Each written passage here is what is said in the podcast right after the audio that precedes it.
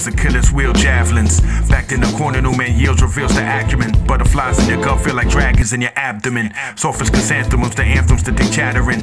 A complicated hater advocates are arrogant. Your gunkata unoriginal, I predict the pattern. That put the flame in your brain like a jack-o'-lantern. A taboo boy random, OG ranting dialect, filthy universal like Caligula landed on Saturn. The target in particular, they all my prey. Top of the food chain, orca stalking where the dolphins play.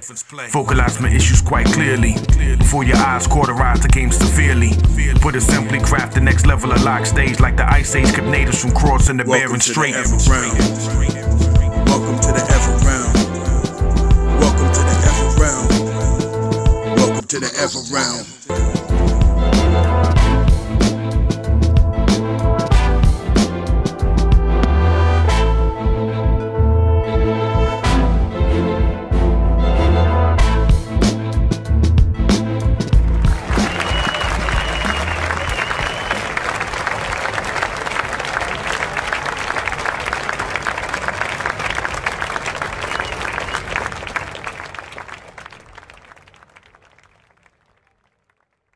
I'm trying to get the DM to do video. I'm trying to get him to do it. He wants to do live stream. We need a live stream. Can we wait till I have a good hair day? Yeah, well, I mean, definitely. It won't be. It couldn't be today, but you know, it's on a Friday after work. I gotta. I mean, I gotta shave. Listen, there's no excuses after your Christmas present. We can all be ugly. It's fun. That should be our brand. Absolutely not. They got filters, you guys. You can be whoever you want to be. You be like a puppy or something. Anime girl. Wow. Well, I do have ears on my head. Hello, welcome to the Ever Realm. We are an all POC actual play D&D podcast. We're a bunch of black people that play D&D and roll dice and talk shit. Yeah, so my name is Elias Omar. I'm the DM, and I am joined by... Hi, I'm Mark Jimerson. And I play Farley, the drow and question mark rogue / warlock. Our pronouns are he, them. And you can find us on Twitter at morethanmerrier_.com. #, I don't know what the fuck I'm talking about. I'm trying to be professional, but no one's paying me. I love y'all. Yeah. And that's it. Hope we find out a little something about Farley's today. Can't wait. We will. All right, so what I want to just say, I want to start off with the champ is here. Wow. Wow. I am Siobhan. Undisputed. I play the sassy Chinora. I am a human fighter warlock. I'm going to keep on about your wonderful accomplishments. I just want to know. You started off with the John Cena intro. I wanted to let you keep going. I'm Mark Hawthorne. I play Nimbus. Pronouns he, him. Yeah, you can find me on Instagram and Twitter at Marky Wonders. Happy to be here. All right. Well, I am Ashley. It's just Tommy James. Yeah, I play Mithria. She is a tiefling monk. Yeah, kind of. We kind of got it out for a couple of things in here, but we're going to get to those later. I can be found on pretty much all social media, either under Jinx Milano, because yay, or the Lady Ashley. As is tradition, Jinx, could you bless us with a concoction for this week? Yes. This week, we are actually trying to get rid of the fruit tray that we had from New Year's. So we have strawberry bug. Bug is usually a traditional cocktail where it's literally any alcohol and ginger beer, except with vodka, then usually a Moscow Mule. But this one, we've got muddled strawberry, a little bit of Angostura bitters. I did not have Irish whiskey, so we use scotch and ginger beer. It is pretty good, and if you are kind of just trying to get into ski, not a bad cocktail. A little sweet, a little bit of punch to it. Absolutely perfect. That sounds good. It does sound good. Oh, you should try it. It's absolutely. What kind of scotch are you using? I have Monkey Shoulder. Yeah, wow. Whiskey it was either Monkey Shoulder or Macallan, and if I would have used that Macallan to mix it, I'm pretty sure my sister would slap me from across the evening. All right. Yeah, you guys ready? Yes, do the thing. Yeah. Let's go. Ready to find out about these? Yes. All right. Last time, you and your employer Silkaband were crossing the desert headed towards Bloodhaven when you encountered and defeated Cindermaw the Blue Dragon. Afterwards, you were in a bit of a predicament as two of the three wagons in his caravan had been destroyed, and all of Silky's guards were gone except for the always loyal Thomas. You were running low on supplies, especially water. You pushed your way through the sandy wasteland, most of you getting a level or two of exhaustion. After hours of arduous travel, you came upon an oasis with a strange young girl eating fruit and eyeing you casually. Suddenly, a squadron of halfling barbarians appeared out of thin air and informed you that you were trespassing on sacred ground. To prove yourselves worthy, you were offered the challenges of the song or the spear. You guys chose the song. The young girl, Lulari, played an incredible magical beat on a drum, and you all attempted to prove your worthiness through interpretive dance. And most of you were hot garbage and were pelted with rotten fruit. It was pretty bad. Ow! I'm just saying. Hot garbage. A bunch of black. And then some. Anyway, it's a dice. Listen, exactly. I dance on the downbeat. Okay, if you don't understand it, you don't understand it. It's an art form. But Chinora just gives the sand. It was the sand. Anyway, Farley, however, saved the day by channeling soul power of one of the greatest bards of all time, Michael Jackson, and with the help of Miles the Spider, invented a form of dance that for all of eternity would be known as crumping. Halflings and Lulari loved the performance. Lulari nodded her approval, stood before you all, and aged in an instant from a child to an elder, and then disappeared in a cloud of black smoke. You were allowed to refresh yourselves at the oasis, and you moved on towards Bloodhaven, getting within view of the city before setting up camp. And you all had a weird dream that you don't really remember, and both of you were right now just starting to rouse from your slumber. But Farley, who had the last watch, dozed off and in his sort of half awake, half asleep days, was in the midst of a vision. And in this vision, he rode a suddenly humongous Miles through a black mystical ether and was face to face with his patron, the Queen of Night and Magic. So Farley's, rise to your feet slowly, cautiously. You know that the Queen of Night and Magic is a being of chaos, a patron and a punisher, simultaneously a trickster of the highest order. And you know that every word uttered in conversation with this powerful being could be twisted and used to lock you into a seemingly beneficial but ultimately torturous pact, kind of like the one that you're already in. You know that for her, the reward isn't in the actual springing of the trap, but in the placement of the snare. Rumbling up past your subconscious, you feel a foreign thought, like a gravelly, smoky voice pushed forth. It's a message, but at first you're not sure from who, but it's from Miles. And it says, be mindful of your words with this one. Be mindful of your thoughts. And you look upon this archfey. You know she has many forms, but now she presents herself to you as a beautiful drow woman. Her features flawless, her skin as smooth and black as polished obsidian. But every few seconds, her appearance shifts. It just sort of glitches out for an instant, and you see a horrific image of a desiccated, like undead face with torn, rotting skin and revealing teeth and jawbone, tearing muscle even when her mouth is closed. In both cases, her eyes glow, an unearthly black, speckled with points of light, not unlike the night sky. And she says to you, my dear Farleys, it has been much too long. I've missed you. How have you been? Shadow Sorceress, Countess of the Thorn, Duchess of the Heavens, Mistress of Dreams, Nightmare Queen, Mistress of Air and Darkness, have been well. Such to see you as well. It seems you found a new family. Out with the old and with the new, is it? No, never. Well, my old friend, you seem to have come into the possession of an item that I am quite interested in. Wouldn't you like a return to the old times? To be with your beloved Keandra and the children? You get to actually be a grandfather to Freelace this time around. I can make this happen. You keep their names out of your mouth. However, I'm curious. Something you don't already have. What could I have that you don't? Oh, the key, Farley's, the key.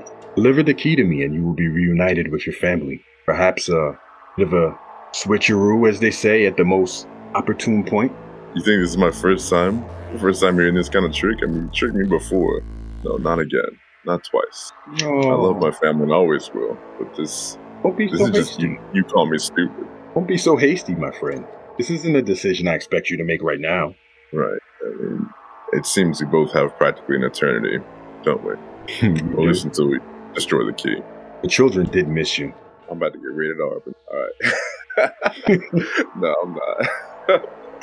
The feelings are rated R, but you know, hey mom, I know you don't listen to the show, but if you do, how dare you? How absolutely dare you come to me like this? She says to you, Farley, just consider the opportunity. Take your time. Think about it. And we shall speak again.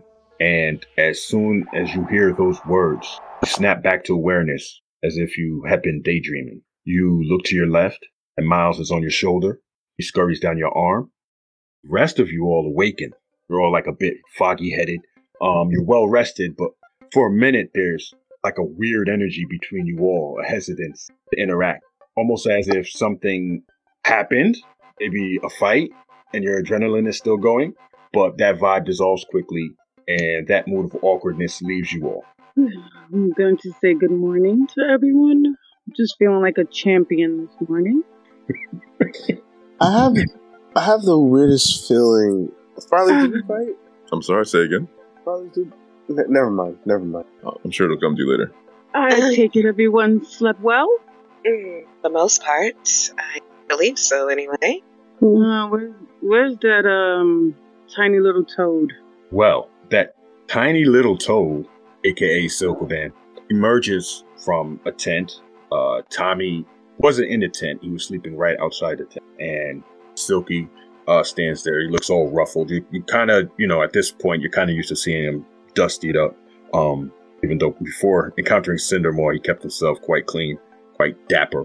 And he approaches you and says, "Hey, all right, you guys ready to head on over to the beautiful city of Bloodhaven?" Yeah, I'm pretty much ready. Yeah. But I feel like there's something. I'm having some... He's going to just stare at him. Just stare at him. At Silky? Yes, that's Silky. Okay. Myth, Silky kind of eyeing him. Like, "Hey, Dragon Slayer, you got a freaking problem? What's going on? You good?" I'm not sure. Physically, yes, I'm good. But for some reason, I feel like I want to punch you. All right, so let's see. I got one guy that wants a shot at the title. Got another one trying to steal stuff out of my freaking clothes. And now the...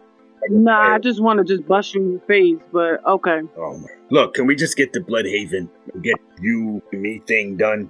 You know what I'm saying? Let's go.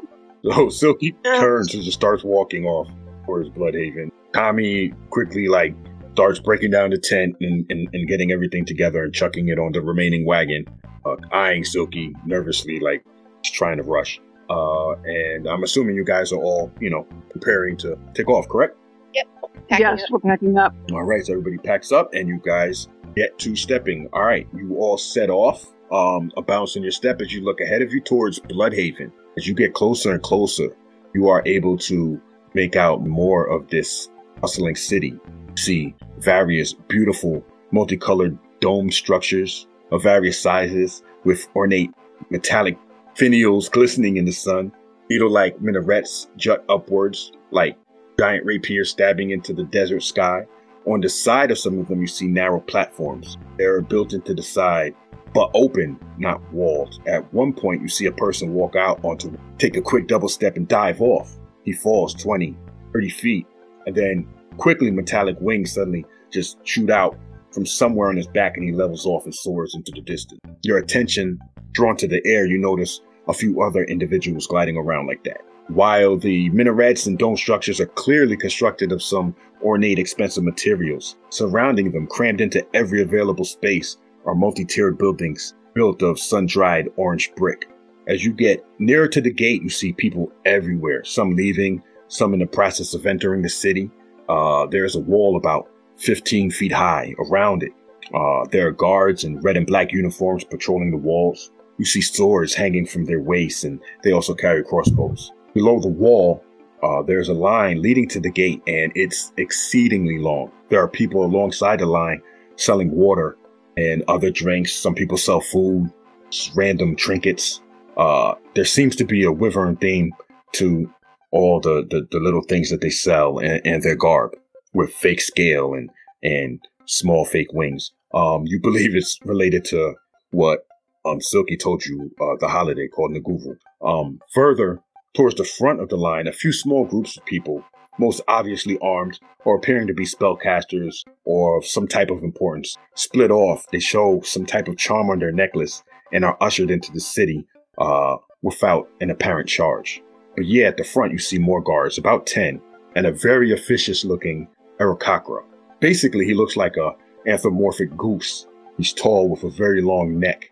He wears a black vest, trimmed in silver with a monocle attached to it by a gold chain, black creased billowing pants, and is holding some type of leather notebook. There are two guards beside him acting like assistants, and he questions each individual or group that is trying to enter into the city. You can't see the precise details, but he appears to be writing in the book, ripping out a portion and handing it to these people, and then they proceed towards the gate, hand a ticket and some gold to a guard, and then are allowed into the city. So Silky turns to you all and he says, "All right, so let me tell you a little bit about Bloodhaven. Eons ago, it was the greatest city in the Ever Realm, the friggin' pinnacle of science and learning. But during the Great War, one of those evil mages and an artificer got together. They made some poisonous fog cloud thing, and it killed everything in the city. Anyway, after the bad guys got their asses kicked, the city was vacant. Refugees moved in, but eventually it became a haven for pirates. Flash forward to today, and Bloodhaven is run by the Captain Collective, a bunch of the most dangerous and wealthiest pirate captains in the city. They're headed by, what's his name? Captain Nagrum, an old one-armed half-orc. And this guy, yeah, he's slicker than snail snot. I know it looks all shiny and beautiful, but everything in Bloodhaven is a freaking scam, all right? Everyone in Bloodhaven is a scam artist. People are either really wealthy or they're sleeping in the gutter, so crime is a part of everyday life here, all right? Pickpockets, assassins, hustlers, all that. The guards don't do much for victims unless money is involved, so, you know what I mean? Just protect your neck. Matter of fact, yous are about to meet your first scam artist in a few minutes." And Silky points at the Aarakocra. "And, yeah, this is where we part ways, folks, all right? Here you go. A little extra for all you guys' hard work." And he hands you a bag, Myth. "Thank you." It's got a little weight to it. You hear a little jingle. "A quick tip. You might want to come up with a company name. The rates for business licensing are a lot less than for individual tourists. I'd bring you in under Silkaband Enterprises, but you'd push me over the small business cat on employees, and you guys aren't really worth the extra taxes, you know what I'm saying? But hey, Nambo, Dragon Slayer, and Burglar Lady, my man Happy Feet, hey, you guys are all right? Come on, Tommy, let's get out of here. Silky out." And with that, he walks off. Tommy nods to you all, then follows, leading the horses and wagon, and they leave the bulk of the line and move forward, entering into that sort of VIP express line. And within a few moments, Silky flashes a pendant to the Aarakocra and his assistants, and boom, he's striding through the gates and into the city. So right now, you guys are in the line. You see this Aarakocra talking to people. Silky did suggest that you come up with some type of business name for yourselves, being that the rates for business are a lot less than for tourists individually, so that's what he left you with. What do you guys think a good business name would be? I am actually a little surprised, but I know I shouldn't be. Well, quite frankly, I don't really care what we call ourselves as long as we can get into the city. Yes, it was at least nice of him to give us some sort of direction. Oh, and you are holding the bag, Myth, with a jingle to it, so I don't know if you want to look at it. Great. Yeah, I do. I most definitely do. All right. You see 80 gold coins. Okay. All right. But we'll take it. Nice little raise. Yeah. One gold coin a day. Okay. Well, hopefully this will be enough to buy our way into the city. We still need to come up with a group name. A business name. We can definitely come up with that group name. What do you guys say? Well, we are carrying cargo, so we could think of a name, of the cargo we're carrying. I don't know. We could be the Movers Five. The Movers Five. Shipping cargo all around. Yeah, there we go. We're a moving company. Well, I'll take it so long as it gets us in. So you guys are in the line for a bit, and there's a group ahead of you talking to this Aarakocra.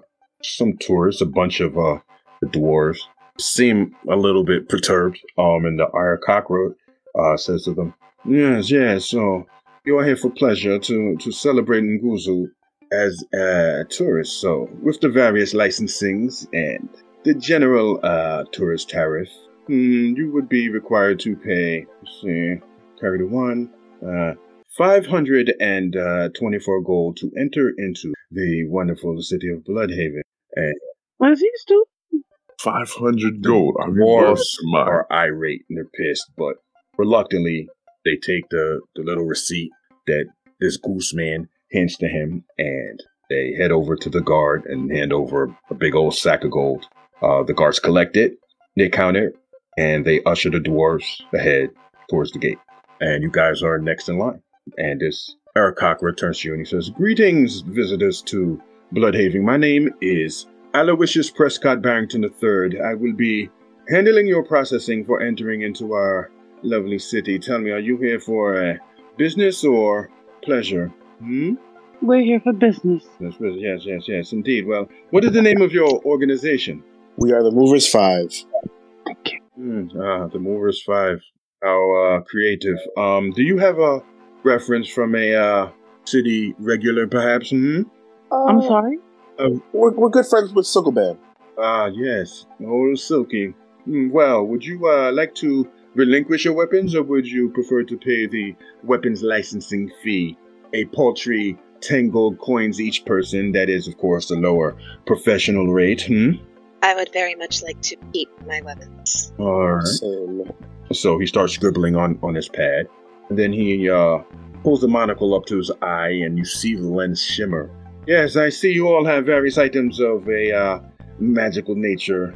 There is a small security fee for those items as well, 10 gold coin each again. And yes, the beast will be assessed a nominal animal licensing fee of 5 gold. Oh, is that an arachnid? I assume it is some type of familiar of some sort. It'll be 5 gold for that as well. There's also a large canine security valuation deposit of 40 gold coins. You would be able to get that back, however, upon leaving, provided the dog does not bark, urinate, defecate, masticate, or sniff anything within the city limits." Masticate can't even eat? Okay. Well, if he can eat without mastication, that would be fine. So in all, total, along with the customary gratuity of 50%, that would be roughly 195 gold coins. Okay. Would that be for all of us? Yes, that would be all of you, yes. The Movers 5, that is 6. No, it is 5. It's five. I saw my name and I kind of messed up. All right, so you guys, he hands you the receipt and says, "Just go on over to that guard over there, my assistant Marcus, and pay him, and you'll be allowed to enter into. Welcome to Bloodhaven. Do enjoy your stay." Thank you so much. You're most gracious. Guess we just walk over there. All right. Yep. All right. So how much do we each give up? Because we have 80 in the sack, right? Oh, let's see. That's 80 from Silky. So that comes to 115 divided by 5. Why did I do times 5? Okay, 23 apiece. Okay. All right. Our party treasure is 710 gold, roughly. I thought we already split that up. No, we haven't split it up. Oh, no. Right, cool. Did we also add, remember we got 200 from Mr. Willie before we left? Did we add the 200 to that? I'm pretty sure. That was added. Yeah. Okay. Yeah. Okay. So we just take it, you want to just take it out of the party treasure? Sure. Seeing as how what those dwarves were charged, I'd say we got off pretty cheaply. I agree. No, I think we got shook down like a bunch of rubes. Why? It's kind of embarrassing. Beast time? They charge you for your dog to chew. Twice. Was like, look at a bird. Twice? The 40 and the 5? We got hustled. But we still get the 40 back. Yeah, we're not getting that back. We're not getting that back. That was just his nice way of saying we're not getting it back. We're getting it back. Okay. late night. Nimbus stares at Bobo. Be a good boy.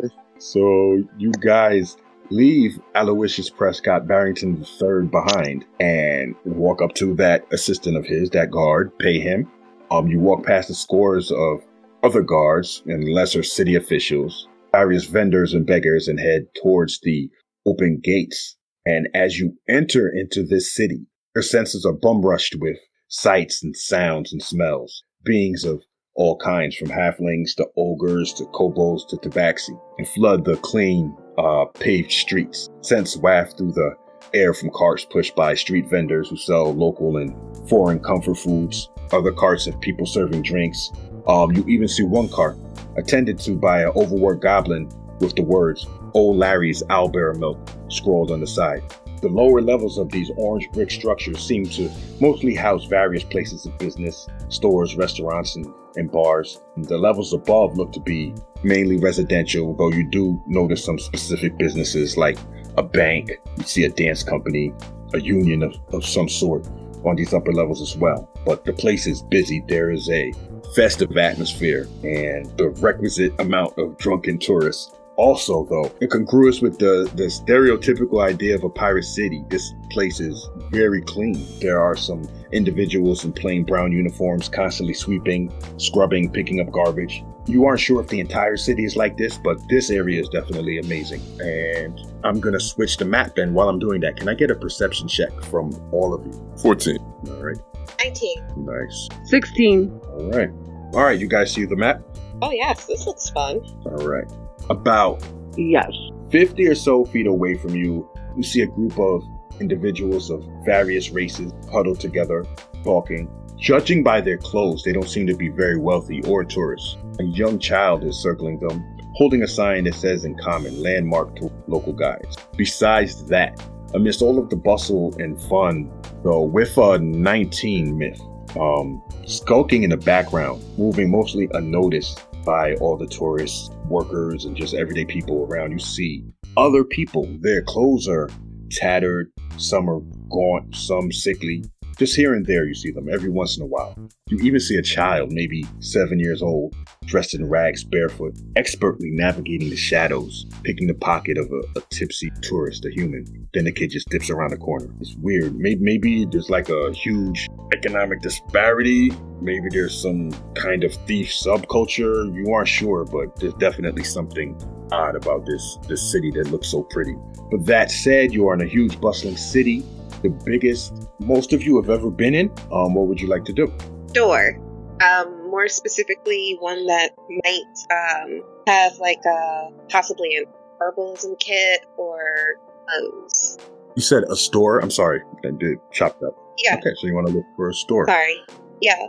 One that might have either herbalism kit or maybe clothes. You see, with a 19 in perception, you pretty much everything that's able to be seen within the area. You definitely see a general store with going in and out of it. It looks pretty busy. Not too far from you. Other places of business. Right now, seems like the area that you're in is mostly like kind of like gift shops, some taverns and whatnot. You might have to ask somebody to find what you're looking for specifically. Okay. Before going to go and find anyone, she's going to look to everyone else. So is anyone else looking for specific? Remember we have a job to do, so do you guys want to do the job first, or are we just exploring for right now? Well, I'd like to find a bathhouse and soak for about an hour, basically get the first layer of skin scrubbed off me because we're filthy. We've been underground in the desert. Hanging out with corpses is I feel disgusting personally. I would love to get a good soap. Yeah. You know what? That actually sounds heavenly. Like I said, there was that group of individuals with kid holding up that sign. There's people everywhere walking by you, around, because you guys are kind of like essentially in the entrance of the city. So there's people flowing past you. Somebody bumps into your shoulder, Chinora, pushes you over a little bit, looks you, says, "Oh, excuse me, and continues walking. And yeah, what do you guys want to do? You're looking for a bathhouse? Do you want to talk to somebody and maybe find something out, or are you just going to just start strolling? So, do you guys remember what Silky said? He said there were pickpockets, and very careful. And we're standing here like a bunch of tourists out of towners, so I think we should keep moving and ask along the way. Okay. All right. So yeah, whoever looks, maybe one of the shop owners. If Myth is going into a store, Farley would ask Myth to maybe ask around and see if they would know like a good decent place or where Hell's Tavern is. Okay. So all right. So who are you asking? Are you going in a store to ask somebody, or are you asking somebody on the street? Probably in the store. Okay. You walk into the general store that you looked at previously that looked very busy. There are people around. You see one lady looking at some dresses that are kind of hung on a rack. You see another individual, a young man, thumbing his way through some attire that's hanging. But you can approach one of them. What would you say? And which one do you approach? Probably go to the woman. Okay. I'm trying to be as non-threatening as possible. Excuse me. I was wondering if you might be able to provide me with some direction. When she turns and you look at her, it's actually not a human woman. It's actually a tabaxi, which is a cat-human sort of hybrid. And she turns to you. And she said, oh, I'm sorry. Excuse me. You were asking about the Hell's Oasis, did you say? Yes. We are trying to locate this. Would you happen to know where it is? Oh, I'm sorry. I'm unaware of what type of place is that? Is that some type of lounge of some sort? If my memory serves, it is supposed to be some sort of inn, possibly a bar. And while you're saying that, kind of scrawny-looking guy, red hair, looks a bit dirty, and he overhears you when he approaches. Oh, you're looking for the Hell's Oasis tavern, huh? Yes. Do you know where it is? Yeah, I know exactly where it is. It's not around here, though. You're in the wrong district for that. Yeah, down in the alleys. The alleys. Yeah, the alleys. And I take it you are familiar with these alleys? Yeah, that's where I live. Do we have a psychic link? I don't think that you guys actually enacted a psychic. We do not. Okay. So at this point. Yeah, I'm not letting going inside the general store asking for directions by herself. So I'm actually standing next to her then. Okay. Retroactive. You are standing. You're standing next to her. Oh, sorry. It's cool. Sorry. So you're standing there with Myth, and this guy is like, "Yeah, I live in the alleys. You know, this is you're in the Tarkastas. This is basically, you know, the shiny part of Bloodhaven. You know, where all the money is." Ah, so we're looking for the less shiny parts. I don't think we were really looking for the less shiny parts, though, Myth. I don't know. There's not much that's less shiny than the alleys. I'll tell you that. Personally, I like shiny things. Yeah, I do too. No, you do. Well, but if you want to go to Hell's Oasis, you know, I could take you. You know, maybe, you know, you hook me up with a couple gold. Now, does the definition of the word "couple" mean the same here as it does everywhere else? Yeah, like 2, 3, 4, couple. You know, I'm just gonna have a conversation with my party members and see what they say. I will let you know. All right, I'll be around here trying to, you know, do what I do. Okay, go ahead. That's perfectly fine. And then he kind of walks past a rack and sees a scarf and he shoves it into his pocket and just keeps walking, milling around the... guys, no. I don't want to go to the less shiny area with this man who's shoving things in. Being completely honest, the thief is probably the least of our worries. So can we find a bathhouse that's, like, not so... I don't know, like, not so far away? And we gotta pay somebody to take it? I mean, it seems either we could pay him or we pay King's ransom to have a bath. Well, but how you guys didn't ask for a bathhouse. She asked about the Hell's Oasis. Oh, we did, didn't we? So we don't even know what the Hell's Oasis is. I mean, so he mentions it's a tavern. Oh, this is fun. All right, since you guys don't remember, the Hell's Oasis is your... destination, Arthur, and deliver. Oh yeah, for the delivery. I remember. I remember about the mission. All about the mission. Yes, that's what I said. Do you guys want? But Mark wants to watch. Yo, we got distracted by the shower. We smell ourselves. Come on now. I hate this part of the game so when no one takes a shower. I smell so bad. We haven't peed in 2 years. Wow. Just saying. I would go to the back and pee. I'm sorry. I'm just saying. Nimbus is the tinkerer. He could have made us a toilet. Oh, that's true. Hey. I'm not a plumber. I'm sorry. No. Oh, no. I said if you make us a toilet and then you just dump it. I don't want to make us a toilet. How about that? I know where this conversation is going, y'all. I know where it's going. It's only a matter of time when we start talking about the day. There it is. Okay. There it is. Okay, so what do we want to do? Do we want to just do the job first and then... Let's do the job. Okay. Let's just go to the job. All right, let's pay this guy and then we'll do the job. All right, then Myth is just going to go in. It's like, okay, we will take your assistance, but you get half now and half when we arrive. All right, that's definitely fair. That's definitely fair. So what's half? It's a couple. So like, what, 2 now and then 2 later? Of course, that will work for me, Dave. All right. You can have 2 gold now and 2 gold later when we arrive.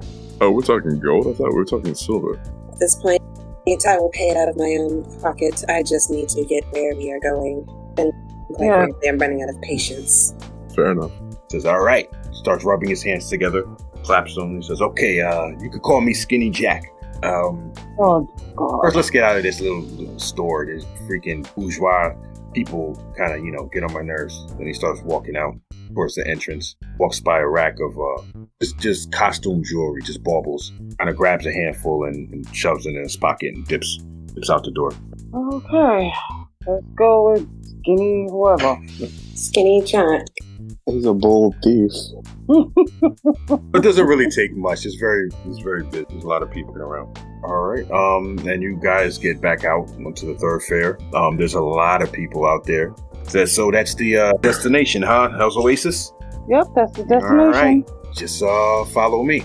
And he starts walking down the street. You guys have to, navigate. It's like being in an amusement park that's just packed. Yeah, and people walking in your way, and then drunk people just walking down the middle of the street, oblivious to the people around them, and it's annoyingly busy. And as you're walking, following Skinny Jack, and considering what you're seeing and everything around the city, you, in the distance, you hear a ruckus coming from further up on this busy avenue. You hear yelling, the sound of arguing. Can I get a perception check from you guys? Sure. Natural 20. Ooh. 11. Oh, well, I have a 4. So if a 4, Chinora, you're like looking into the windows and seeing different people in the restaurants and clothes and whatnot hanging in the store windows. However, Farley's with a nat 20, you see ahead of you hulking Loxodon, which is a being that can best be described as like a cross between a human and an elephant, running roughshod on one of the drink carts. Apparently, this behemoth was arguing with the individuals working the cart, who happened to be 2 small goblins. And they're arguing. The Loxodon grabs the cart and starts shaking it, and then just snatches up one of the goblins and just chucks him, flies over 2 pedestrians and just slams into the ground behind them and just lays there crumpled, motionless. And then the Loxodon just starts serving himself, using his hands and his trunk to grab drinks and just guzzling whatever drinks that he's getting. Behind him, you see a bunch of orcs laughing and cheering the elephant man on. There are 4 orcs there. The other goblin sees this, just drops the drinks that he has in his hands, and takes off screaming and running kind of towards you. And you see a guard. He sees this and starts walking up towards them calmly. With that high perception, Farley's, I would say that you hear what he says. And he says, Wymar, relax, all right? We don't want to have Sir Altair down here again for you. And as he passes the orcs, one of them draws his great axe and swings on him. Let's see what he gets. I will give him advantage. Sneak attack. It's not very good. And I guess the orc is drunk and he just misses the guard. And all the orcs almost in unison say, fuck Altair. Fuck the guards. The city is our ship just as much as the hull smashing. And the guard turns kind of shocked and draws his weapon. What do you guys do?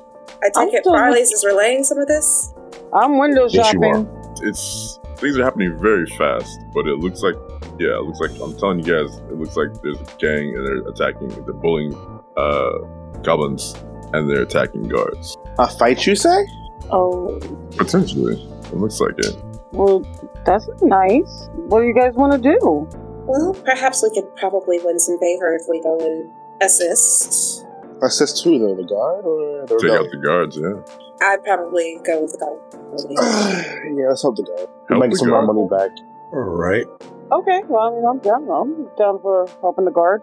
Okay, so the guard takes a swing at one of the orcs, hits, and does 8 points of damage to the one that swung on him. And at this point, I would have us all roll initiative if you guys are planning on jumping into the fray. Okay. But what does our guide say, Skinny Jack?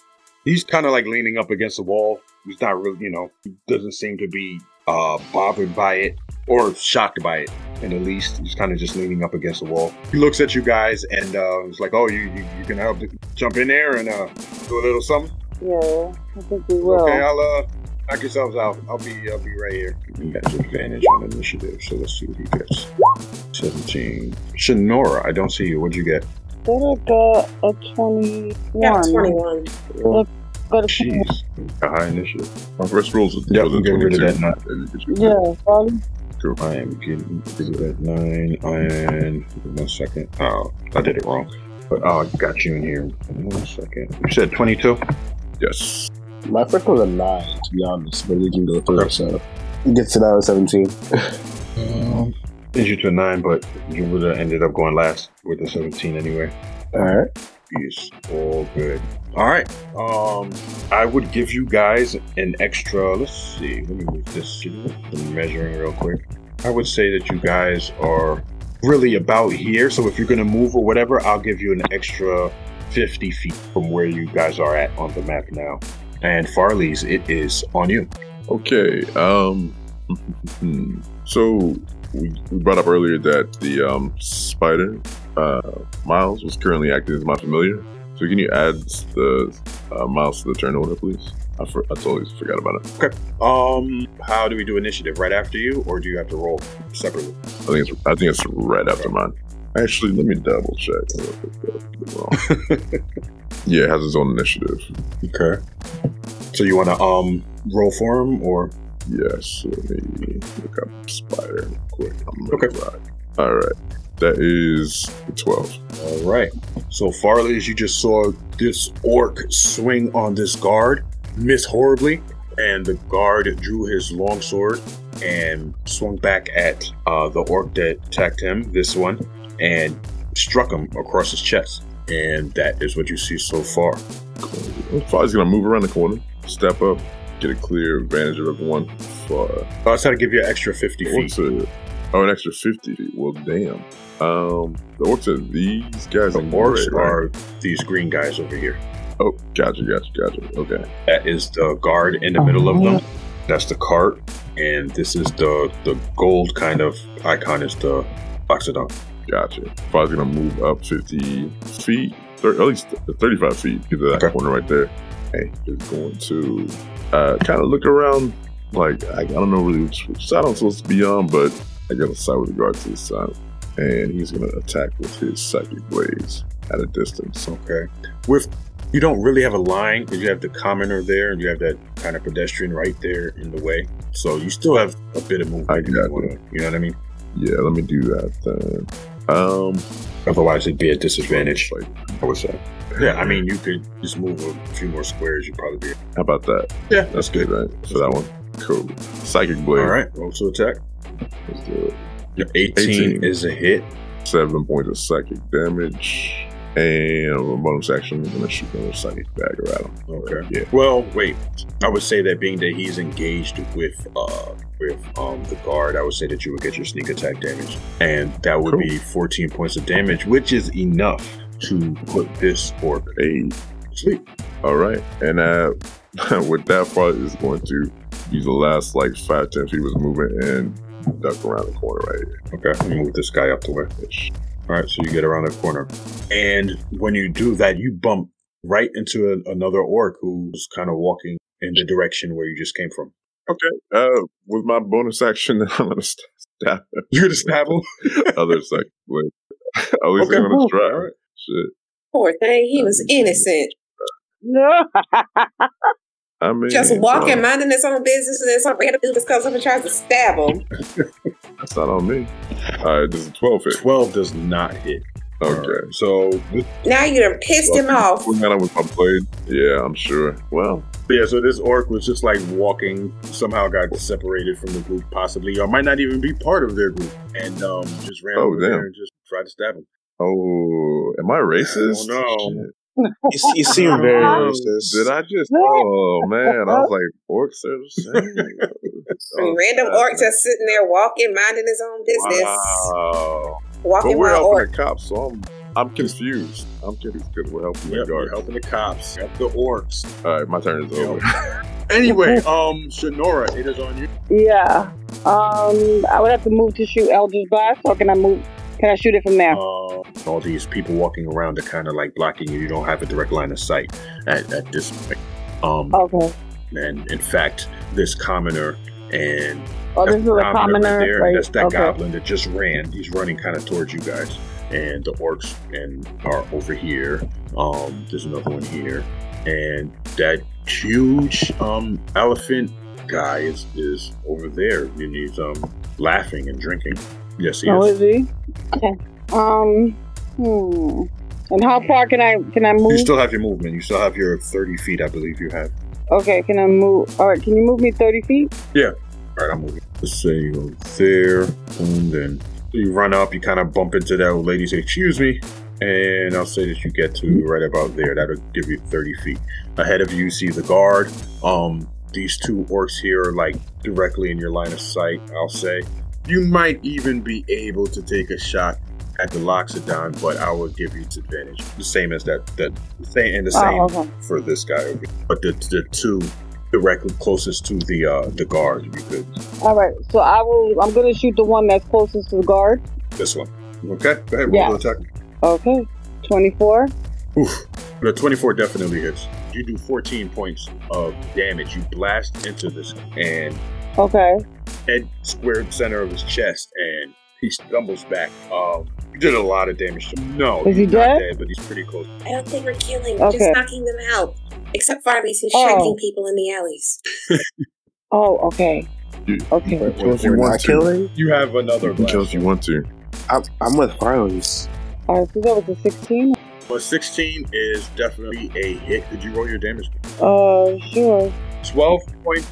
Who's VS? 12 points of damage is enough to knock this guy out. So do I get temporary hit points? Oh, you remember. Yes, you do get 7 temporary knocks. Wow, you. Oh, yeah. So this one falls to the ground.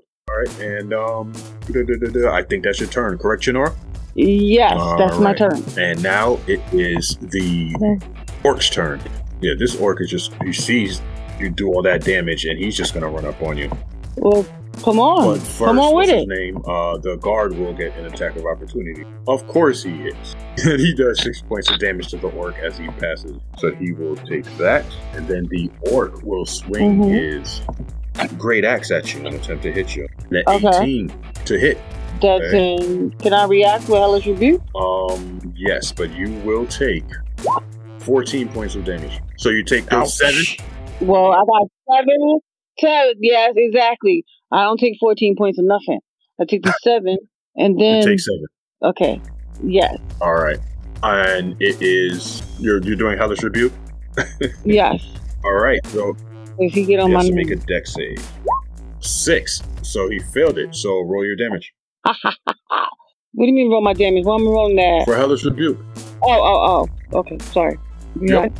So he takes the full 13 points of damage, and red flames just burst all over his skin, and he is severely burned. He's standing there almost, he's just wavering, rocking back and forth. This other orc will step over and attack the guard with his great axe, and gets a critical. Oh, wow. So that is, he rolled a 3, which would be a 6 plus 3, so the guard takes 9 points of damage. He doesn't look too hot, and orc, if Farley's attempted to stab just because he's an orc, is going to attempt to attack, defend himself, because it's hard out here for orc. Okay, that's fair. It's a 20 to hit, Farley's. 20 is truly a hit. Yes, 7 points of damage, and it That's all he does. And it is now Miss Sarah's turn. Alright, so the one that is in front of Chinora, he's still up just wavering? Yes. Alright, then you just, Tom is a cucumber, just walk up that way. Okay. You in trouble. And seeming more annoyed than, anything, just gonna attack him with an unarmed strike. Alright. Wow. You missed. 12. Alright, cool. We're gonna try again. Okay. That didn't miss. 23. Is that 23. 23. Well, you do 8 points of damage. He only had 1 hit point left, so I can't see him. There he is. All right, so he falls flat on his back, completely unconscious. Okay, great. All right, is that your turn, Myth? Yep, that's it. That's all we're doing right now. All right, it is the Loxodon's turn. So he sees all this going down, and he just throws his drinks on the ground. All three of them, the one in his trunk too, draws his greatsword and goes into a rage. And then, let's see, you guys are pretty far. I don't even think that he would be able to get there. I would say with his turn, navigating through all of these people, he would get to about here. I don't think he would get all the way up to you. And he'll just, since he's there, he'll just take a swing at the guard with his greatsword. And he'll do a reckless attack. Probably didn't need to. Oh, maybe he did. All right, so 22 will definitely hit. And yeah, he straight up kills the guard with 12 punch slashing damage. Oh, well, I guess we didn't protect the guard, so I guess this fight is over. He swings with his greatsword and just cleaves this guy's head off. And you see his head rolling on the ground. And that is Wymar's turn. It is on Miles. Miles used to be a... Your basic magical spider, but now he's inhabited the spirit of a shadow fae, which is a little bit darker. And Miles is whispering into Farley's ear, kill him. And with his turn, he's going to stay nearby Farley's and use the help action. Okay. All right. So then it would be on Nimbus. That was like very dark. But okay, go ahead. Yeah, that was very dark. This whole episode has been a rated R movie, so... We are Venom. Nimbus is going to scale this building and get right up here. Okay. Right here. You're using all of your movement. The building is 35 feet tall, so we'll say you're like 30 feet. Okay, cool. Oh, so I'm using my... no, I know. Okay, anyway. All right, so I'm going to aim at this guy right here. Why I want it pinged. In front of the guard who just locks the guy's head. Locks it up. Yeah. I'm going to aim at him with my longbow. That range is good, right? Definitely. You would have... He attacked recklessly, so you would have it. Ooh. Oh, you should use that fire stick thing. I keep forgetting I have that. A 22 is a hit. Ooh, nice. All right. 8. All right. So he is raging, so he takes 4 points of that piercing damage. Yeah, the arrow kind of just sticks in his shoulder. His bloodshot eyes, enraged self, doesn't even register that he got hit. Anything else, Nimbus? Nope, that ends my turn. Farley's. It's on you. Back at the top of the round. Farley's a little bit shook. He's like, where is his voice coming from in my head? I don't know what's going on. He looks at the orc. Hey, bro, love is love, man. No harm, no foul. I got some other stuff to take care of. He's going to pop around the corner. Probably take attack of opportunity if he needs to. Okay. All right, so he will definitely do that. He will swing with his great axe. Damn, bro. Woo! Try to squash the beast, man, but I got critted on instead. Ow! So you will take... See how they do. So he rolled a 7, which would be 14 plus 3. You take 17 points of damage. You said 14? 17. Yeah, 17, thank you. All right. And with that, Faraz is going to fire off a psychic blade at the... All right. You will get advantage as well. Psychic blades inbound. Pop, pop. 23 is a hit. All right, so that's 10 damage. And with Faraz's bonus attack, he's going to cast Hex. Okay. On the Loxodon, and he'll have a disadvantage on strength ability checks. All right, and that is your turn, correct? That is going to be it, yep. All right. So the goblin is going to continue running, Chinora, before we get to your turn. All right. And this commoner will self pass this other one and take off as well with all this chaos going on around them. And Chinora, it is your turn.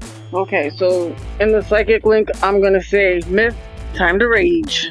And then I'm trying to think if, I think I want to move back a little bit. Like, are these people still here? What are they doing? One of the the orc with the that's in front of you that's unconscious. He's on the ground. I would say that you would be able to step over him looking forward. The guy behind you is like he's just standing there, he doesn't know what to do. But anyway, but you could get around, you can move back. I mean, how far back do you want to move? You got 30 feet, or how far back do you want to move? Okay. I just wanted to go like right in this area. But I don't want to hit like Farley's or nothing like that. Is this person dead right here? Those are people that are the one directly in front of you, directly under Farley's. Just ran over there. They're in the process of running away from the conflict. Okay, so can I tell them to go away, like run away, so you don't get hurt? Okay. Yeah, they didn't do their full movement. Yeah, I'll say that this one gets to, and this one's over here, just a little further, like right there. Okay. And what are you doing? I wanted to do Eldritch Blast at the elephant, yep. The half elephant. All right, you roll to attack. Okay, so I don't think that's 14 is, but you get advantage because he recklessly attacked. So roll again. The 14 is messed up. Okay. A 24 is definitely a hit. So roll your damage. He takes 6 points of damage from your first Eldritch Blast. Okay. That you have another shot. So yeah. Roll 2 times. Roll with advantage. Okay. And a 26 hits as well. What's your damage? That's what we like to see. Okay. You don't want to see that. You don't want to see that 9, the natural one. No, I'm good. No, we good with that. You can get that out of here. Okay. That's the energy for all 2022. Just get that weakness. All right. He takes another. All right. And that will be your turn, correct? That's my turn. Yeah. All right. So. Orc is on the orcs. Alright, first, this orc is gonna run forward and he's gonna say to Farley's, "That was racist, man." Okay. Well, that makes sense. Wait. I didn't do anything. And a 15 misses. It's a miss. It's a miss. Yeah, exactly. Can I do Hellish Rebuke? Because he's stupid. Oh, did you mark that spell slot off, by the way? Yes. What, Hellish Rebuke? I don't have to mark that spell slot off. I'm special. Yeah, you better especially mark that spell slot off. Yep. So this orc is going to grab a barrel from out from underneath the cart. And he's going to step over, and he is going to attempt to. He's going to attempt to throw it at Farley's. Actually, Myth is closer. He's going to attempt to throw it at Myth. Before you throw that, would that be considered like a ranged weapon attack? Yes, it would. Okay, cool. Yeah, he throws, and it just smashes into the wall of the building over here. It's a horrible shot. And Myth, it is your turn. Drinking this just makes one sloppy. But this one, and she's going to run up to the kind of sloppy raging Loxodon. Okay. Ooh, bring him out. Just out of sheer curiosity, how tall is he? He's about 7'6", 7'7". Big boy. Probably close to 400 pounds. You know who's going to. All right.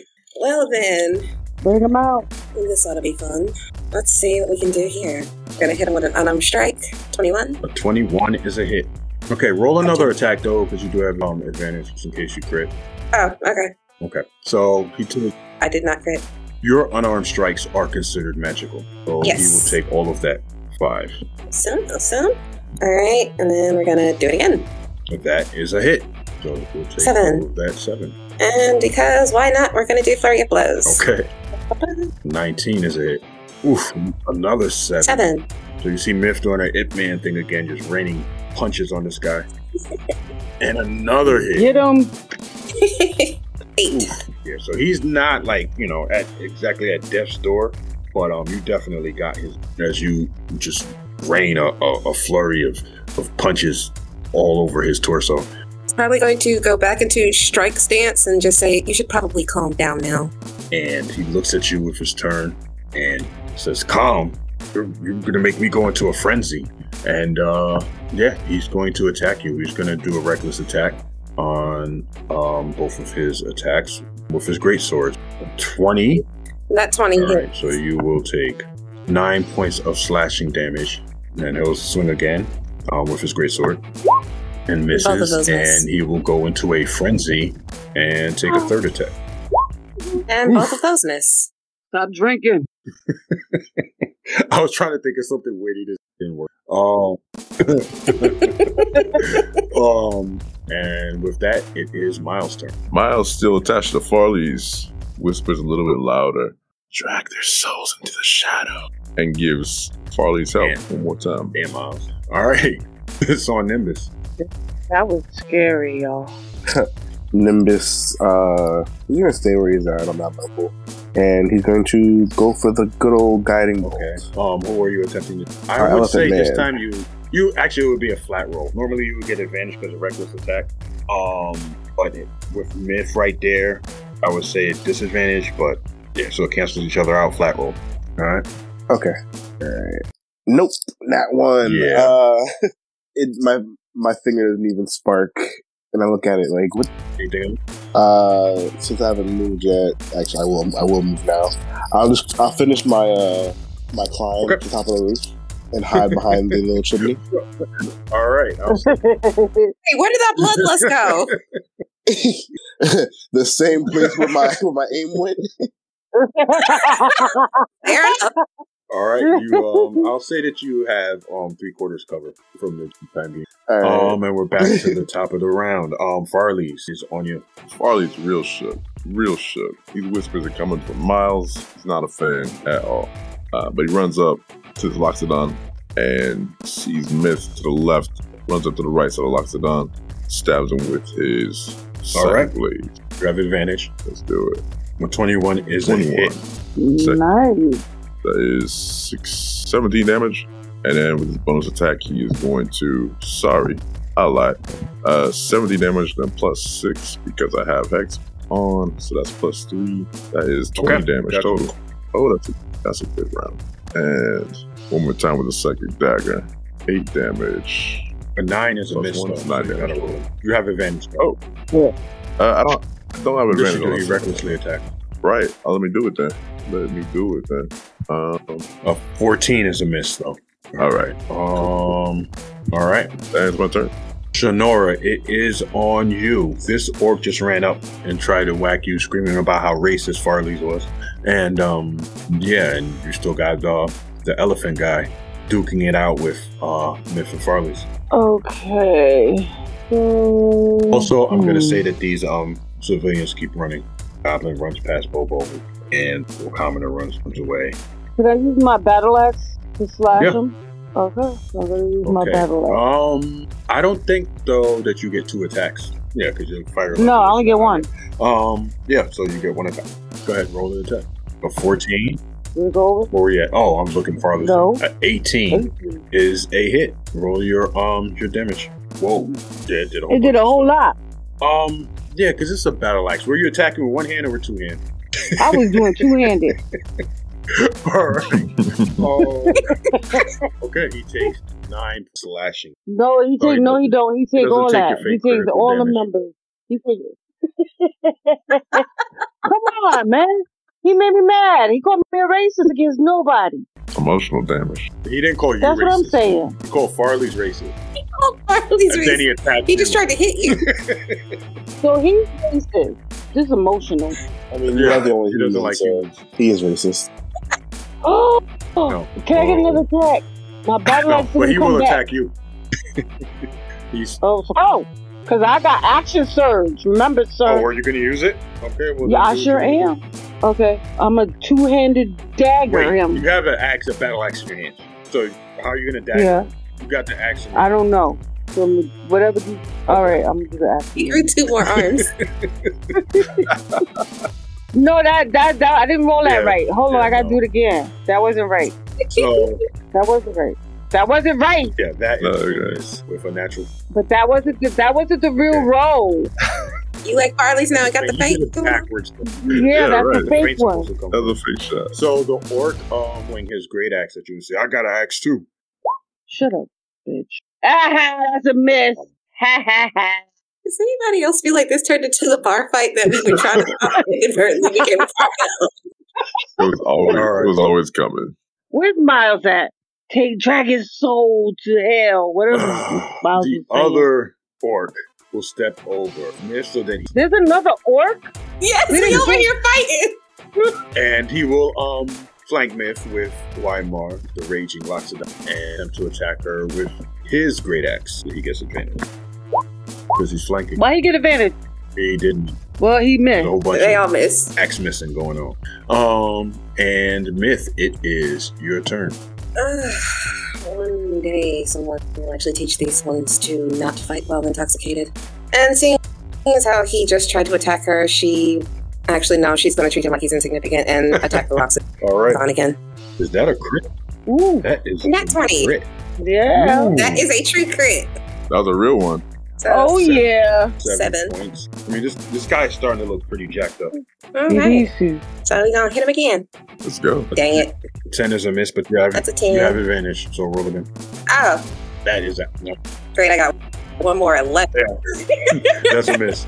All right. What's up? Now we go. Let's get, we don't spend that key point because why not? And, you know, there's a raging giant elephant, so if we can put him down, that'd be great. All right. 23 is a hit. There we go. Oh, that's pretty good. 10. Ouch. All right, and last one. You look good. And another hit. Yay! Nimbus peeks out from behind the chimney. Get him, Miss. Get him. 6. All right. He is still up, barely, but he is still up. All right. And you're standing there, right? Yep. Gonna stand there and probably end up yelling, "Yield!" All right. Well, he's in rage. He's drunk. Frenzy rage. So his first attack is going to be at you. Yeah, his first attack is going to hit you. Reckless attack. Hits anything. The greatsword swings and misses. And to spread the love, he'll take his next attack at Farley's. Reckless attack. Do it. Damn. Oh. Farley. I think he got mad that he missed me. 10 points of slashing. I gained some weight over the holidays. That's why I'm slow. 10 points. Let's do it. And he's gonna do a frenzied attack. This time he's gonna go at Myth because he's mad that he just can't hit her. Alright, the 19 hits. You take 11 points of slashing damage, Myth. And that is his turn. Fun. And it is on the Dark One, Miles. Our Lady of Shadows demands his soul. Hell back. Alright. Nimbus, what do you got? We're gonna come back around that corner of that chimney. We're gonna go ahead and give this guiding bolt another chance. Let's go, Nimbus. Let's go. If we all believe, who are you shooting at? Everyone, put your hands up at our. All right. The Loxodon, you would be a flat roll. Okay, flat roll. All right. So again, everybody, if you believe in me, let's see if this goes. Let's go, Nimbus. You got this. Our energy. Wow. Yeah. That's a hit. No, is it?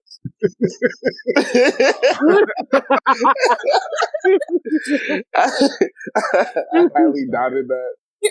Bobo looks at you quizzically. Oh, you got judged by the dog. Yeah, I put Bobo in a turn order. Shit, I think I'm broken. Probably needs a shower. I want that bath now. Yo, I told the waves of funk messing up. Miss Farley, Chinora, can you please end this? I'm tired. Okay. Trying, Tinker. Anything else? Trying. Don't give up on nobody. No, I'm done. I go back to the cover behind the chimney. I crouch down. I think, what's just going on? What's wrong with me? Oh no! I have a crisis mid battle. Farley's, it is on you. All right, Farley's gonna move out 5 feet to the other side of the Loxodon. So now he's kind of him and Myth are. Yep, he's sandwiched between him and Myth, and he is going to do his thing, swing up with his psychic dagger. All right, psychic blade. Vanish. There we go. All right, nice. Okay, Farley's, how do you finish him? All right, let me roll that. Woo! Finish him. Yes. Oh, wow. Psychic Blade basically into his chest. But as the blade penetrates, Miles comes out of behind Farley's hand and just kind of burrows his way into Loxodon and disappears. Oh.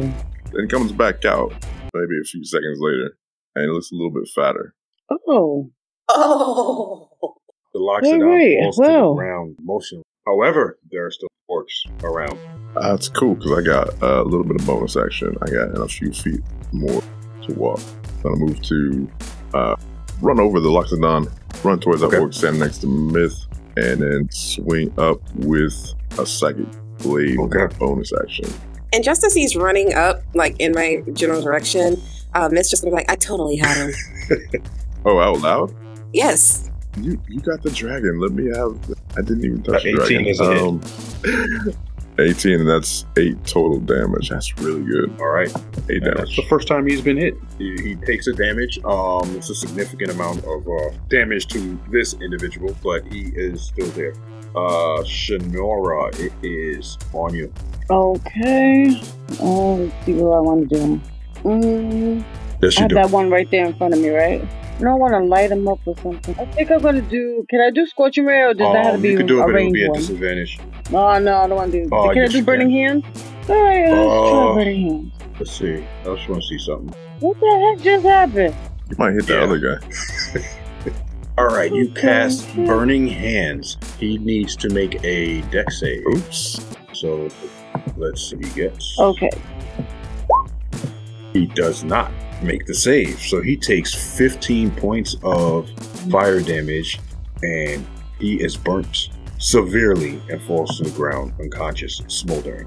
However, so I get some seven temporary hit points. However, this individual here also needs your saving because he is in the range of your 15-foot cone. Did I just hit a, like, somebody that was... and he takes 15 points of damage. Collateral damage. And did I hit an innocent person? A smoldering as well. Oh, yes. Was that an innocent person? But do I get 7 temporary hit points for them too? Wow. No. Wow. I love the way you think. I love it. Like, okay, yeah, that sucks he's dead, but my hit points, though. Right. But did it matter if he was innocent or not, whether or not just a casualty of war. It's okay. It's alright. Damn. Dark. Just a casualty of war. I mean, you only barbecued the man. I'm sorry. And as he falls to the ground in a burning... But so do I get... Are you, though? Are you sorry? You see a picture... Not really. ...fly out the edges of it burning. Oh. No! No, you barbecue daddy. Listen. How many children? Because do I get hit points for them too? Exactly. Hit points for each kid. He couldn't support them anyway. No. He couldn't support them anyway. 11 kids. Hardworking. Without a college. No. Wow, 3 jobs. You blessed him. You blessed him with death. It's alright. You just orphaned 11 kids though.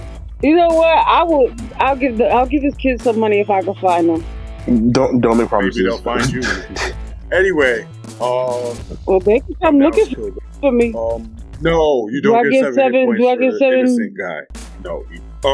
The orc's turn. He's gonna. Okay. Who hit him last? Farley's hit him last. The last standing, but he's not gonna fight. He's gonna disengage and go his full movement. So we'll say. Well, why are you going? Why are you running? I don't know if that's 30 feet, but let's say he gets over here. Yes, he is very scared. Well, he probably just watched you barbecue, like, hit his buddy in an innocent, so, yeah. Biff, would you like to do anything? While Shadora is frying innocent bystanders? While she's frying innocent bystanders, I would just let him go. We should probably figure out how to clean up our mess or to get out of here before authorities come looking at us like we did everything. And she's just going to shoot a quick look over to Chinora because obviously there must be some flame or smoke somewhere that is visible. So, yeah. Okay, let's get out of here. I'm not going to get no hit points from me. Yeah, let's go. All right, you guys are in combat. The orc runs off. We have a dark spider who is like going straight up Merrick from Yu-Gi-Oh! We've got Chinora, Barbecue, and Innocence. We've got a broken Tinker. This is... Wow, yeah. This town's been rough for us. We've been here 2 hours. Shit. Guys, are we done yet? Is the fight done? Yeah, I was done. Yes, Tinkerer, you can come down. I don't know if I can even do that right. I'm fall off this roof. Would you like me to come and collect you, Tinkerer? So people are running after all of this chaos. People are running, especially after seeing that burst of flame from yeah. So the immediate area of the streets is clear. Skinny Jack is clapping his hands and saying, "Wow, that was something, guys. We should probably get out of here." Yeah, let's go. Good idea. Probably the sooner the better. Look, I'm pretty good at evading guards, so just follow me. And starts at a meeting. Okay, let's go. Through the streets and through the alleys. You guys press through the crowds of people. Unlike in other places, though, you don't have to worry about standing out. There's all type of carousing, buying and selling. Kind of hustle for a bit. And then you turn a corner, and you see before you a large wooden building with huge stained glass windows. Beautiful designs, people eating, drinking, dancing. Skinny Jack says, yeah, this is Ned's Tavern. It's not, it's not the Hell's Oasis. It's been more of a fancy place, for those hoity-toity types. We could hide out in here if you want, or we could just keep trying to get to, once we get to the alleys, it's not going to be anything to worry about as far as guards. They don't come over there. It's up to you guys, though. Does this Hell's Oasis have a bathhouse or anything where we could refresh ourselves? Yeah, they've got rooms and stuff, and yeah, I'll definitely get cleaned up there. Okay, I think then we'll get cleaned up here. All right, so then you guys are just going straight to the other district, right? Straight to the alleys, right? Yes. Yep. Let's just go. All right, you guys push through. And as you head further and further south, moving through all these people, the streets get more and more narrow. Things become less decorative and polished. You're entering into a much less affluent area. The tourist traffic trickles off to almost non-existent. In fact, the people you see now appear to be there's no tourists. It's mostly just common folk, everyday blue-collar workers. Now and then a few individuals like yourselves, adventurers, and more of those shady types moving back and forth from the area where you're at into the more wealthy district. And Skinny Jack turns to you and says, yeah, we're in the alleys now. Mind yourselves. There ain't no rich people here. Well, except for Mr. Raindeep. But yeah, except for him, anybody might slit your throat for a few silver, let alone a couple gold. And let me just switch the map. Dude, that got desolate real quick. What the heck? Later that night. All right, so you guys travel further southeast, entering deeper and deeper into the heart of area they call the alleys. And in fact, the streets devolve into alleys, little more than just worn spaces between the structures, unpaved, no real sense of uniformity or planning. And you follow Skinny Jack and you guys twist and turn down different paths. The buildings here are all different. Some are old and weathered, but sturdily built, probably repurposed. Others are slapped together, not much more than huts with walls that Bobo could probably run. In some dark corners, you see sickly-looking groups of people, little more than skin and bone, huddled in circles, passing a pipe around, smoking. There's stray cats. Occasionally you see barefoot children darting back and forth on this labyrinth of paths between the buildings. Structures are in disrepair. Ahead of you, though, you see a glowing sign above the doorway of the only well-built building in the area. The flashing sign reads Hell's Oasis. Here, where I'm pinging. Standing in front of the door, you see a hulking minotaur. You hear music and just a general drunken orchestra of random noise and shouts that comes from a rough and tumble drinking type of establishment like this. What would you guys like to do? Jack, apologies. Is this it? This building right here with the big hulking minotaur in front of it? Yes, Hell's Oasis. Can I get my other 5 gold now? 5? It was 2.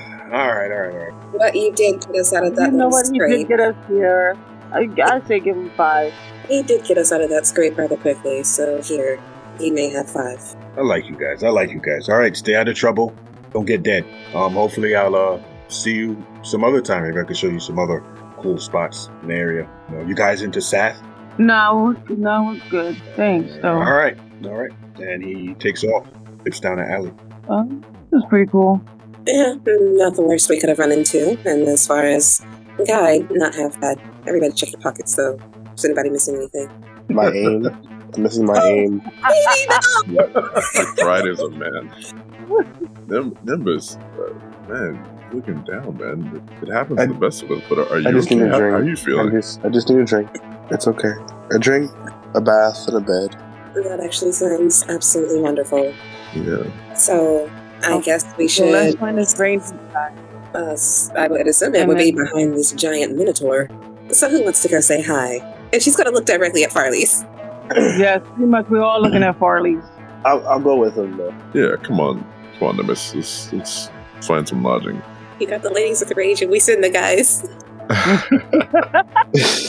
Hey, big fella, what's going on?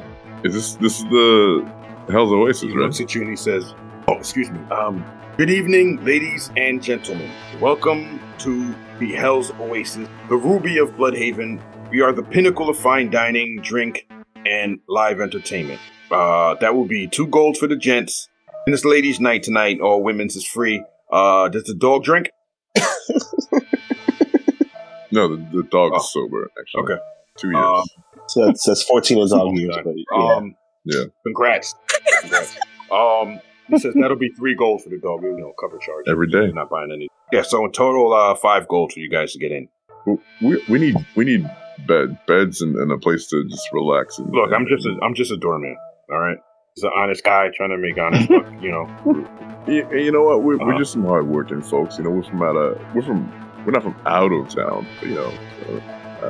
Anyway, tell you what, I'll give you like 4 gold for a lot of us. You know how hard piece for each of us. It is for a minotaur job, and you're trying to endanger my livelihood, assuring me 1 gold. You know what? Let's make it. I'll be fair. I get it. So look, give me the 5 gold, and then I'll give you this. All right, it's a VIP pass. All right, and he pulls out like an old.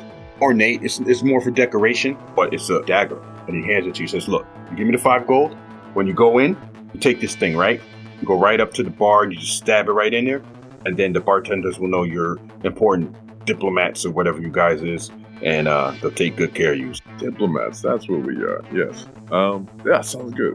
Definitely appreciate that. Nimbus telepathically tells Farley's, that doesn't even sound right, Farley's. That doesn't even sound right. Of course, it's probably a trap. Nothing can happen. Oh, God. I'm going to burn more people. Father. You got to get that 7. You know, target practice for me. So you give him the 5. All right. He holds the door open for you and he says, enjoy your time here at the Oasis. And you guys going? Yep. Yeah. Myth is probably going to look at this minotaur slightly confused because although she wasn't sure what she was expecting, it was not that. Nimbus telepathically talks to the mentor, jerk, and just walks in. He just looks, he has no idea what just happened. He heard a voice in his head that just said, jerk. He's like bewildered. He's just the honest little minotaur trying to do his job. That's what they all say coming to these places. Come on, you know. He's probably got a family with less than 11 kids. They all tip share here. Okay. A loaf of bread is like 5 copper. It's fine. You paid him like a year's worth of money. All right. You guys, damn, his whole outlook on the but anyway, you push through these the doors are like those Western saloon type swing doors or whatever.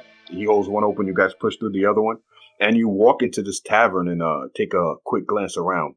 The lighting is low and it's moderately, you know, got a semi-crowded feel. There are mirrors placed strategically to give the illusion of the place being bigger than it is and that there are more people there than there actually are. Tables and chairs are pushed to the side. So you would guess that during the daytime it's more of a restaurant. A handful of people are dancing in that space that was made by the tables being moved. Some smooth rhythms provided by a quartet of musicians on a small raised stage. Most of the people, though, are at the tables, drinking and smoking, or crowded around a very long bar opposite where you guys enter. There's a trio of blue tieflings manning the bar. In a corner, you see a black metal spiral staircase leading up to a landing about 15 feet above. There's a railing up there. From where you are, you can see the hints of furnishings, maybe a couch, maybe a desk, but the area is built in a way to kind of shroud what and who is up there. At the base of the stairs, you see a large, muscular Loxodon holding a trident. Yeah, another elephant. And this elephant-human hybrid is dutifully scanning the crowd, and for a second, his view lands on all of you. You suspect, kind of assessing your threat level before his gaze kind of moves on to the other patrons. What would you like to do? Seeing the tieflings, Myth is going to probably be a little excited, and just look over to anyone. I'm going to check out the bar. Maybe ask questions, see if there's like accommodations. Yeah, that she's just gonna kind of just scope off. She's not really finished. Nimbus notices her eagerness. Go get lucky, girl. He's excited to see tieflings. Okay. Yeah. Go have fun. Go to the bar, maybe order a drink. I'm going with Chinora. Get two drinks. All right, you guys walk over to the bar. The three bartenders, though, are like very busy. There's a lot of people there, so it's taking them a while to get you guys. Nimbus makes a link with one of them. Hey, over here. You see one of the tieflings kind of looking around, confused. I wave. Yeah, we wave. Like, hi. It's a female blue tiefling. She looks about middle-aged as far as tieflings go. She kind of like holds her fingers up first and says, I'll be, give you that universal sign of like, I'll be there in a second. And starts handing out the drinks that she was making. And then she comes over. All right, what are you guys having? Nimbus, what are you gonna have? The hardest of liquors, please. Nimbus looks young. He's kind of fresh. I mean, like he's gone from. I'm just saying. Well, no, DM. I'm saying, no, I mean, young, so, wow. She kind of like. Wow. She'll serve a child. Go off. Nimbus is a 5'4". When he hits you. I think she just looks at him like, oh, sure. The hardest. Yeah, the hardest. All right. Okay. Be carrying him back to the room. What about the rest of you? Farley, did you like anything? I'm just gonna have a mug of ale. Alright. Myth that 2 ales. Myth is gonna just be still unbelievably, like, stupidly beaming at looking at another tiefling and just, kind of excitedly in a slight squeak. Ale, please. Yeah. Okay, so 3 ales and the strongest. Alright. Done for the dog? Yeah. No, water. You have water. You guys are mighty considerate of these dogs. Yeah, does he look like an alcoholic? I don't know where you're from, but, some of the dogs here like have a taste every now and then. But all right, I'll be right back. And she goes off to make your and you. It seems like a typical tavern, a typical bar, maybe a little rougher than what you're used to in the areas that you've been. But she comes back with your drinks. And in front of you, Nimbus, you see a kind of milky, it almost looks, the consistency of it looks a little viscous, like on the top, just kind of a skin, but it looks milky. It's white. What is that? Okay. I'm going to cast Purify Food and Drink. Damn, it was. Can I ask? Can we ask what kind of drink this is? You come to Bloodhaven, you don't know what hard owlbear milk is. No, but I'll drink it though. Okay. How much do we owe? Just give me a gold. It'll cover it. Okay. Right. I'll put the gold on. She snatches it up and puts it in her little apron pocket thing. Nimbus chugs half of it, and his face just turns sour. Well, you cast Purify Food and Drink. There is no poison, unless we're counting alcohol as poison. And it is free of disease. It is very alcoholic. So, Nimbus, give me a Constitution save. Oh! That's what I want to see. All right. Oh, heck. As soon as I find it. Oh, God. 19. He can hold his sauce. Nimbus is wrong. Like it's like that's good. It's like soy milk a little bit. Saving those high rolls for the bar. Yeah, for real. He really needed that drink. And Dave, like the bartender, looking at you amazed, and she's like, "Wow, Like, okay, just pours you another one. This on the house. And she starts to walk off and go deal with other customers. Well, before she like walks off, Myth is going to try to get her attention while I'm not seeming like she's fangirling right now. Yeah. Excuse me. I just I had a quick question. Does this place have lodging? Where the beds? It does, but for kind of important people. You know what I mean? Do you know Arthur? Who would be Arthur? Actually, we have a meeting with them. Arthur, Mr. Raindeep. Really? Yeah. We would like to refresh ourselves before meeting with him, of course. But we. Okay. You might want to talk to Yax over there, and she kind of, with her head, kind of nods towards the Loxodon standing at the base of that metal spiral staircase. Thank you. But one more question: are there a lot of tieflings here? She looks at the rest of you. Then she turns to Nimbus. She's like, "She all right? She's good. She's been alone. She doesn't get out much." I drank it so. Did y'all hear that? Y'all are definitely drinking. Look, there's tieflings. There's everybody from everywhere in Bloodhaven. All right. I mean, look, there's three of us here. Yeah. All right, I gotta work. Yeah, go talk to Yax, and then she kind of like walks off, hustles telepathically to Myth. Smooth. Shut up, Tinker. All right, I guess we're gonna walk over and talk to Yax. Wasn't he Yax? Yacky? What is it? Yax. Okay. So you're just walking over? Yeah, I'm gonna walk over. I'll go too. That's all you got. Okay. Except Nimbus. Let him say drink. He needs it. No, oh no, I'll drink with Nimbus. You know. Okay. All right. So Nimbus, you want to talk, or you want me to talk? You should probably talk. Actually, I'll talk. Never mind. All right. You walk over there. You guys walk over there. And you saw the Loxodon before it was big. Yax has been bigger. This is a female Loxodon. She's approaching 8 feet tall. You would guess her weight is a little bit over 400 pounds. She doesn't wear any armor. She just has like a worn outfit.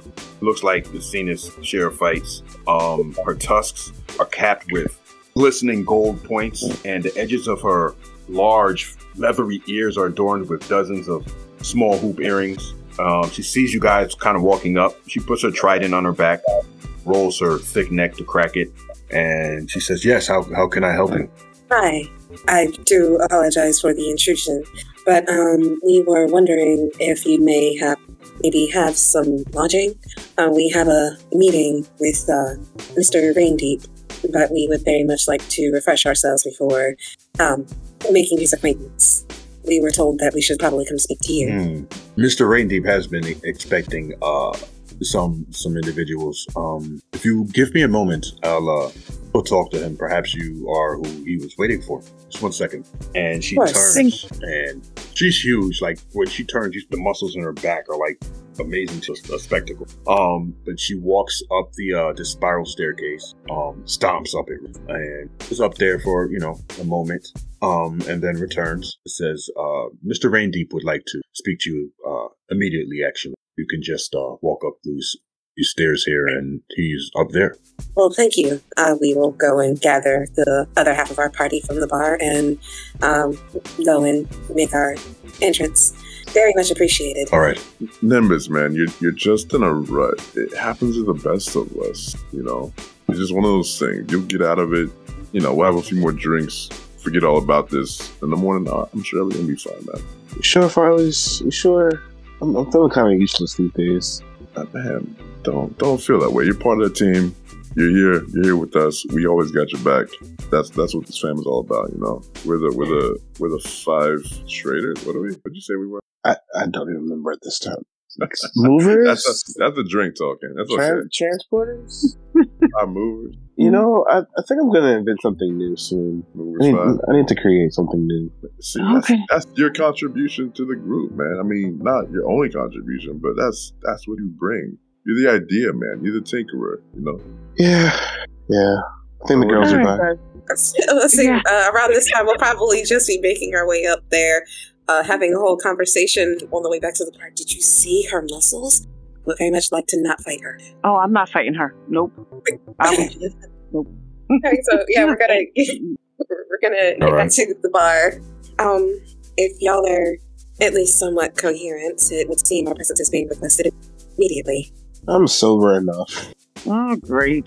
This is gonna be fun. Okay, let's go. Nimbus carries his cup.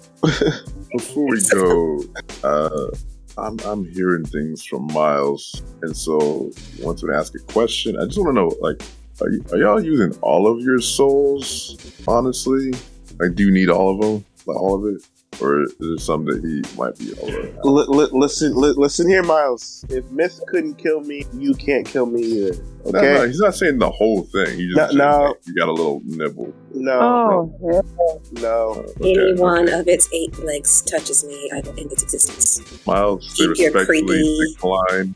Creepy little. I can't shoot at distance, but I can definitely shoot point blank. Miles, they respectfully decline, and they need all this. Yeah. I've got 2 of them, but stop. Alright, well, take her. If you are bringing your beverage with you, then I suggest we make our way back over to the stairs, no? Okay, let's go. Okay, let's go. I grab Meth's tail for support.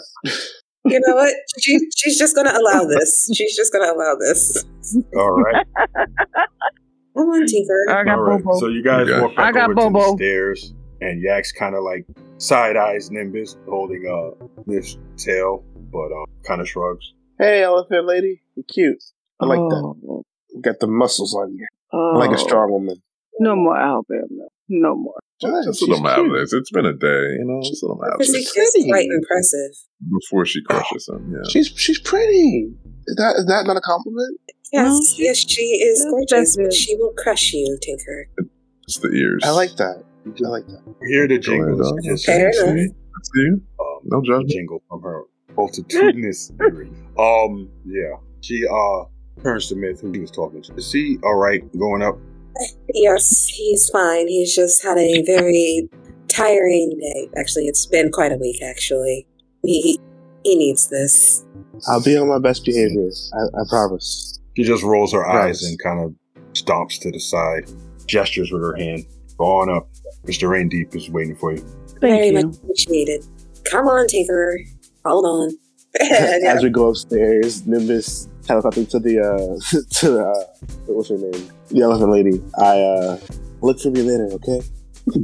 She looks at you, but you see in her eye, you see just a slight tickle, sparkle, baby of hope. You're not sure, but you're drunk, so you're like, yeah, I could definitely. I got this, guys. Oh my God. I love this. I love every moment of this. I got this. She's probably got toys bigger than you. It's a good time. I like toys too. Wait. Oh, the Tinkerer. Hey. Okay. All right. Business, guys. Business. Business is for pleasure. Oh, naturally. When you top, you see a beautifully furnished lounge area. Small, ornate statues of wyverns, owlbears, and krakens all around. And reclining on several huge, beautifully embroidered robe pillows. You see an elf. He's dressed in fine green satin robes, and he's looking at you all, getting a measure of you apparently, while he takes a deep pull off of a hookah, blows out a huge cloud of funky orange smoke, and he says, Bloodhaven's best stink moss. I would offer you some, but it takes some time to develop a tolerance. I believe you have something for me? Yes, we do. Special delivery straight from Mr. Willie. That doesn't make us sound like drug dealers. We are. We definitely are, though. Well, yeah. I've been so agitated this whole time. It's frustrating. Just, well, where is it? I should get it out of the bag. Which one of us is holding it? Farley. Yeah, they have it. Oh, yeah, Farley's got it. I opened the bag of holding. No, it wasn't in the bag of holding, because it is a bag of holding. It was separate, yes. Second? Oh, it was separate, yeah. Yeah, so I looked at the group. I looked at him. All right. He handed over. He gets up and takes the bag from you. Walks over to a small table, and he dumps the packages on there. Then he picks them up and kind of shakes them. And after like 3 or 4, he rips one open. and dumps just a bunch of sand onto the table. And he sifts through the sand and produces a small vial filled with blue liquid. Wonderful. Such honest workers. I wondered who really would trust them unless you didn't think. No, you guys seem smarter than that. Anyway, so what were the terms of your payment? Well, it would seem we wanted to deliver the goods to you, and he would provide passage for us, or see that we provided with passage. So yeah, the agreement was that he was going to... Well, there was some other stuff, but he was agreed to make sure that you guys got passage to the Isle of Sinta to face that dragon. So he says, okay, I would definitely arrange your passage to the island. An odd destination, indeed. There's really nothing there except swamp and Azru Devile, the black dragon. Why would you... Are you attempting to to kill this dragon? We're killing a dragon. Attempting to survive it, actually. That is our business. It is. But it is interesting. Was that all? He also promised some magical items. Okay. Well, I do have one item here that would aid one of you. Obviously, that is the proper payment as agreed, so I could give you gold instead for the rest. Right now, 3,500 is what I could currently spare. Is that appropriate? Okay. That sounds like a deal. Can he get more magical items if we give him time? Or is that pretty much it? We went through a lot for this. Well, I'll see what I can do. It's not like, magical items just pop up out of thin air like somebody gives you. But, judging by my conversation with my friend Willie, I think that you would like this. And he gets up and he walks over to a chest that's beside the pillows and opens it up.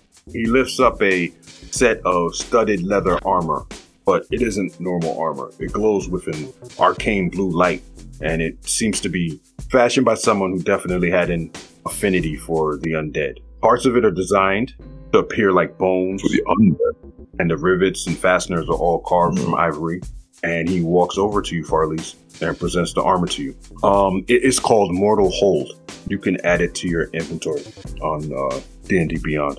And damn, do I want to? Give me a second, actually. I will attempt to drop a pic in the Discord chat. Just saying, if you could, not put that on until after we walk past the elephant lady, you were going to blow Nimbus' shot. No, I would never do that. Nothing says, hey, fuck you and your chances than walking past an elephant lady with ivory-covered armor. Yeah, Nimbus needs his W. I get you. Where? Oh, wow. That's all of our job. Oh, my goodness. Simple school teacher my ass. Okay. Wow. Still leather armor, legendary. Ominous armor was crafted by someone with an affinity for your undead, plus three to AC. Get out of here. Yo, I'm sitting here looking at it right now. Wow. This sounds nice. How can I'll never die, but also never live, so. Oh, it's a place don't say you'll never die. So Arthur hands this to you, and and he says, it'll take a day or two to make your travel arrangement. You can stay here. There are rooms for our more esteemed patrons, members of the Silent Hand. But before you go and rest or enjoy Bloodhaven for this evening, can I interest you in a way to make maybe a bit more coin? Sure. I would like to hear it. Well, in the basement, occasionally we have a bit of contest, a bit of a battle at times people wager on. Some skilled combatants, such as yourselves, bet on themselves and occasionally make a nice chunk of change. Does it sound like anything you'd be interested in? Myth, that's totally you. Yeah, Myth, that is you. I want to do it, too. Oh, yeah. Nimbus could get in there and that really helps confidence if you fought. Yeah. Someone strong. We should. She's just going to sit here and think about the Tinker being in a fighting ring, and I still have her tail in my hand, by the way. Just petting it. He's still got a tail in his hand. Oh no! It's like he's holding my tail, and we're going to put him in a fighting ring. I don't think so. Well, it sounds like it could be fun. I've been looking for some. Arthur is just enjoying all of this. He's got a huge smile on his face with all of the statements coming from Nimbus and him holding her tail. He says, very well, Yax will show you to your rooms and retrieve you in a few hours when it's time for the show. What is the name of your group? I'd like to announce you and all. Look at Nimbus. Oh, I guess we can come up with new names. The Strong Five. The what? The Strong Five. Strong Thighs. The Strong Thighs. Yeah. Five. 1, 2, 3, 4, 5. Nope, totally heard thighs. I totally heard thighs. I heard thighs too. But you know what? Thunder thighs. He's thinking about his elephant lady love. Man, right? Nice. Better line that mouth up. We'll call it the strong thighs, please. Strong thighs it is. All right. That's very original. Oh, God. I know. I'm a genius. Yeah. But I would happen to have one question before you dismiss us. Would there happen to be a shop anywhere where I could possibly get some supplies? Maybe a change of clothing? Definitely. Actually, as a member of the Silent Hand, I could provide you with a change of clothing myself. There is Norcan's Curiosities with that 3,500 and the magical items that you wanted. I'm sure that you could find some interesting things there. There's also a smithy. Maybe he could provide you with some of his better people. Could have a map drawn up for you. If you wouldn't mind, please. Yes, I'll call Yax up, and she'll show you to your rooms, give you keys, and you are free to do whatever you like until it is time. Much appreciated. Come on, Tinker. Let's go. And when we come back, and we'll have a new name for you. What? The thunder thighs or whatever. No. Strong thighs. Strong thighs? No. You never let me have strong thighs fun. Strong five thighs. Five thighs. There's so many ways that could be taken, so many levels. It's interesting. Yeah. All right. Okay. So all right. I guess off we go to the room. Yep. Is Nimbus going to be flirting with his lady love? Like, yes. With the 400-pound elephant lady, I am now. So you guys walk down the stairs, and you get to the base of the stairs, and you see Arthur at the top of the stairs, kind of motions towards Yax. Yax slides by you, walks to the top of the stairs, and they have a brief conversation.